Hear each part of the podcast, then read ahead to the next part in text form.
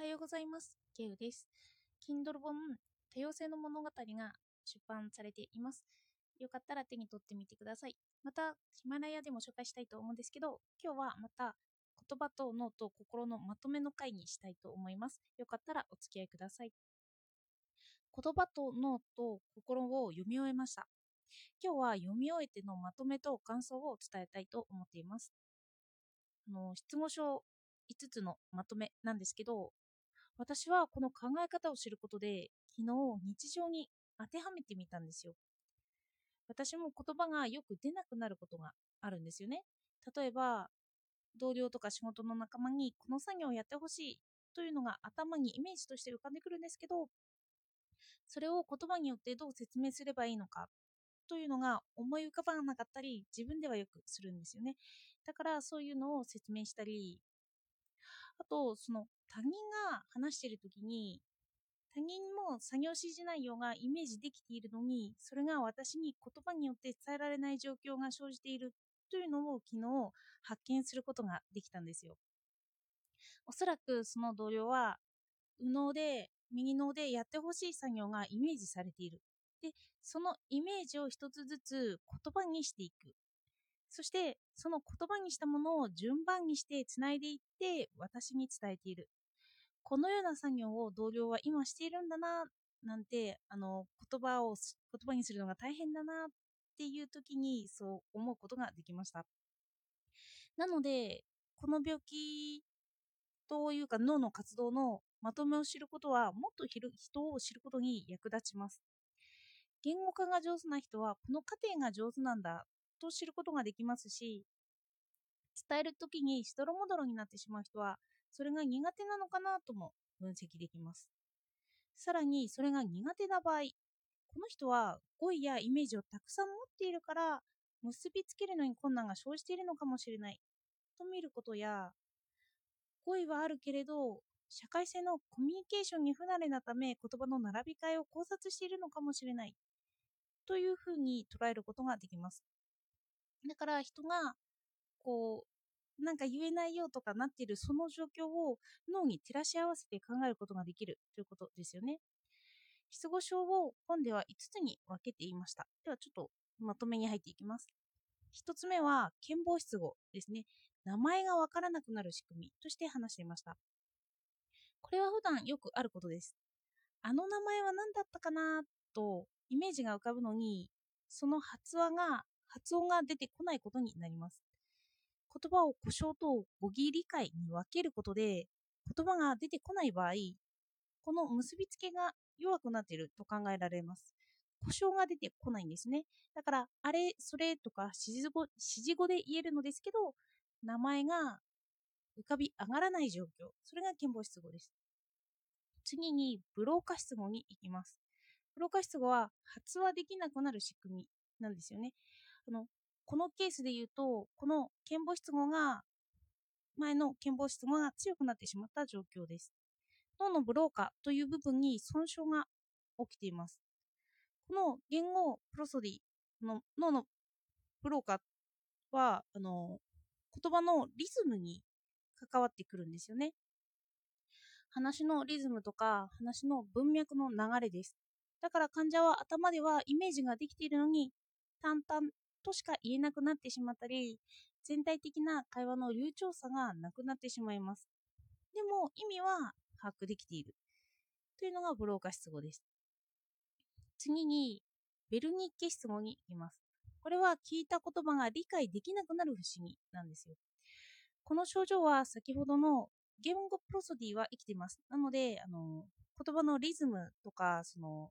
話したい内容の文脈全体は生きてるんですよ。なので、スラスラ話せます。でも、患者が何を言っているのか聞いてみると、ところどころに意味不明な単語が入っています。例えば、今日はいい天気ですね。こんばんは、おやすみなさい。明日も元気に、あ今日も元気に活動しましょうね。といったような、意味不明だけれど、流暢な言葉遣いができています。これは言ってる本人はそのことに矛盾が生じていることに気がつきません。で、第三者が、ああ、この人はこの単語を理解していないなということに気がつきます。ウィルニッケという場所は言葉に意味を与える場所だと考えられます。次に伝導出語に行きます。言い間違いの不思議ですね。猫をナコと言ったり、カバンをタバンと言ったり、雰囲気を雰囲気と言ってしまったりする症状なんですよね。この症状から私たちが発話をするときに言葉を一旦バラバラにしてその順番を整理していることが分かったそうです。だからみんながよくよく雰囲気を間違ってしまうというような事態が生じてしまうんですよ。そしてこれは分かっているのに、イメージとして分かっているのに口にすると間違えます。イメージはできていて、音の形もイメージできているのに、それを言おうとすると困難が生じます。この症状の人には文字を読んでもらうと文字数が増すのに関してどんどん言えなくなってくるんですよね。5時とかだったりして、あの猫は言えるけど雰囲気は言えないみたいな、そんな感じになってくるんです。この伝導出語をした時私はよく長い言葉が覚えられないなと思ってたんですけど、こういう事情があったんだと思いました。でも、この過程はその単語を記憶してしまうことで回路を単純にできます。あの、この音音の順番というかをもうすでに覚えてしまうほどその単語を読み込んでしまうとその概念というかそっちに行くまでもなくその回路を短略化できるんですよね。なので私は試験なので長い言葉を覚えなければいけないとしたらその音域すら覚えてしまうという作業をすればいいのだなと思いました。長い言葉をその一つのものにしちゃうんですよね。そうすればこの過程を省略できます。次に空回りする言葉の理由ですね。これは右半球の障害になります。今まで取り扱ってきた失語症は主に左半球の障害なんですよ。でも、右半球に障害が生じた時には言葉に障害が生じないのかというとあるそうです。言葉を発するときに私たちはまずイメージをしますけど、そのイメージがなくなってしまいます。でもその場合私たちは作り話をたくさんするようになるそうなんですよ。何が正しいのか分かっていないけれど、そのことについてはたくさん語れるので、筆者はハイパーラリアと言っていました。正しくないけれど、それについて補おうと多弁になっていくんだそうなんですよね。哲学的に考えていけば真理なんてないですよね。ということは私たちは語ることによってその真理がないことを補おうとしているのかなと思いました。えっと、ここまで5つの病気でまとめました。健忘症、ブローカ失語、ウィルニッケ失語、伝導失語で言葉が空回りする理由。そしてここから筆者は感情を分類していって、これはとても興味深かったので、また別に紹介したいと思っています。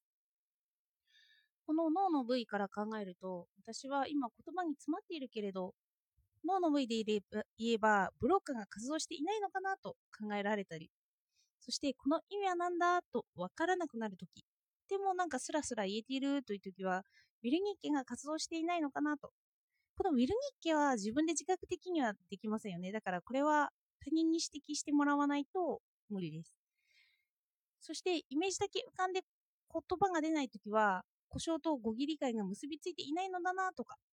さらに心理が分かっていないけど語ろうとするとき、その心理が分からないことを補おうとして食べになるのかと考えられます。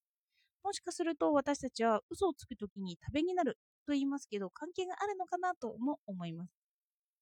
この嘘をついた時に食べになるのは意識的かもしれませんけど、私たちはそれを嘘かどうかわからない時にも食べになるということなんですよね。これは一つの症状と捉えるのではなくて、この5つを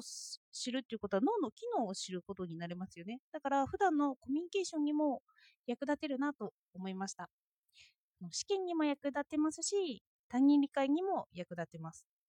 意味が破損しているということは他人にしかわからないので、話すことで自己発見になったり、発見してもらったりということは多々ありそうです。では今日もお聴きいただいてありがとうございました。